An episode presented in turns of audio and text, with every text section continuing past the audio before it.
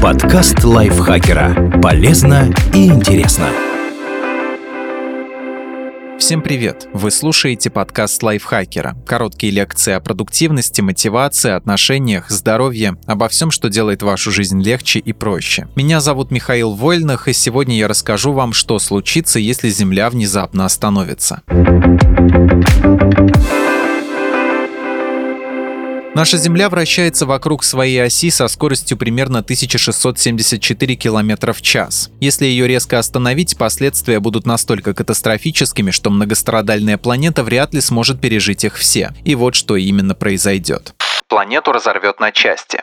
Джеймс Зимбельман, старший геолог Смитсоновского национального музея авиации и космонавтики в Вашингтоне в округе Колумбия, сообщает, что при мгновенной остановке Землю просто разорвет на кусочки. Исчезнет скорость, но кинетический момент никуда не денется. Это можно сравнить с резким торможением автобуса. Сам он остановился, а вот пассажиры в салоне продолжили движение и все попадали. Земная кора и верхняя часть мантии обратятся в облако астероидов и кусков расплавленной породы, которые продолжат свое путешествие вокруг Солнца. Естественно, Естественно, ничего живого при этом не уцелеет. Постепенно под действием сил гравитации обломки снова сблизятся и сформируют новую планету. Это называется аккрецией. К счастью, говорит ученый, это всего лишь мысленный эксперимент, потому что в природе нет силы, которая могла бы остановить вращение Земли.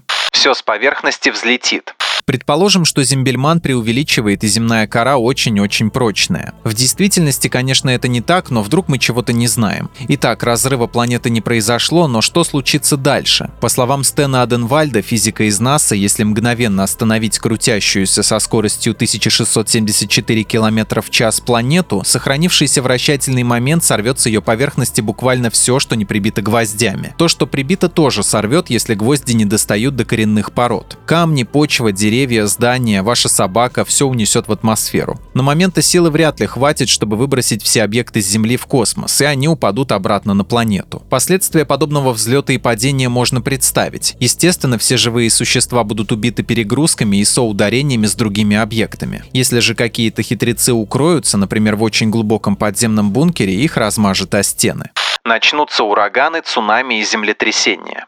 Эксперимент можно продолжить, если представить, что почва на планете очень не хочет отрываться от скальных пород и крепко держится за них. Вдобавок, все наши постройки на Земле очень прочные, все вещи примотаны скотчем, а люди и прочие живые создания, в том числе и ваша собака, уцепились за поручни и надели шлемы. Что тогда? С остановкой Земли на нас обрушится чудовищный ураган. Дело в том, что атмосфера нашей планеты вращается вокруг нее с той же скоростью – 1674 км в час. Для сравнения, Изабель, самый мощный и смертоносный циклон в истории, наблюдавшийся в 2003 году, имел силу ветра 270 км в час. Могучий вихрь «Большое красное пятно» на Юпитере может похвастаться скоростью 432 км в час, а абразивные частицы при пескоструйной обработке выбрасываются на скорости 650 км в час. Поток ветра после остановки Земли сдует все объекты, как бы прочно они ни держались, посечет их обломками, а людей будет раскидывать как игрушки. Города просто сбреет с поверхности так, как никакая взрывная волна от атомной бомбы не сумеет. А следом за ураганом придет мощнейшее цунами, которое смоет то, что не сдул ветер. Ведь не только атмосфера, но и океаны сохранят свою угловую скорость относительно поверхности. Кроме того, разные глубинные слои Земли, кора, мантия и ядро из-за сохранения импульса при остановке будут создавать очень сильное трение между собой. Это приведет к чудовищным землетрясениям, как будто предыдущих бедствий было мало. И, наконец, когда ураган остановится, окажется, что он поднял с поверхности невероятные облака пыли. И пока она не уляжется назад, на Земле на несколько лет воцарится зима, потому что частицы в воздухе не будут пропускать солнечный свет.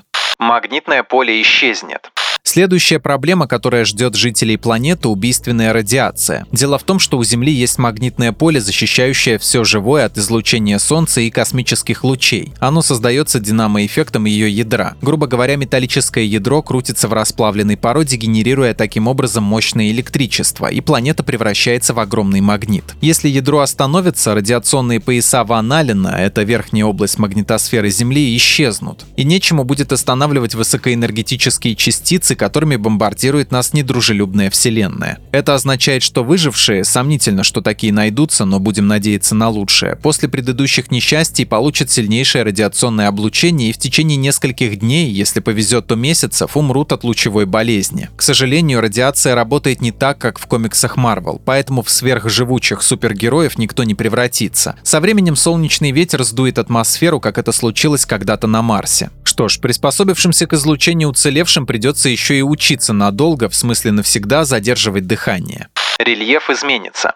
Наша планета имеет несколько приплюснутую форму из-за своего вращения. Экватор выпячивается относительно полюсов где-то на 21,4 километра. Это заставляет рельеф выглядеть так, как мы привыкли. Если Земля остановится, со временем ее вид изменится, говорит австралийский физик и популяризатор науки Карл Крушельницкий. Океаны постепенно переместятся к полюсам, а на экваторе сформируется один огромный континент, опоясывающий наш многострадальный глобус. Естественно, с нормальной погодой после этого можно будет попрощаться. Дожди на экваторе прекратятся, и центральная часть континента превратится в одну большую пустыню. Впрочем, она уже стала таковой, когда мы потеряли атмосферу, так что ничего страшного.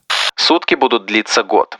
После всего произошедшего изменение времени суток – сущая ерунда, но все же. Теперь одна сторона планеты всегда будет обращена к Солнцу, а другая от него. Примерно то же самое происходит на Меркурии. Солнечные приливные силы затормозили его так, что год и сутки там длятся одинаково. Где-то 176 земных дней. Из-за этого одна половина Меркурия раскалена, а на другой космический холод. Землю ждет то же самое. Так что со временем сначала замерзнут, а потом испарятся и ее океаны. И планета превратится в пустой и скучный каменный шарик, как тот же Меркурий.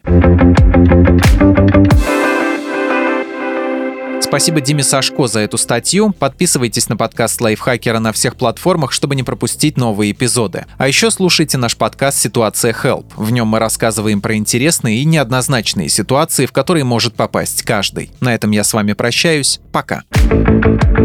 Подкаст Лайфхакера. Полезно и интересно.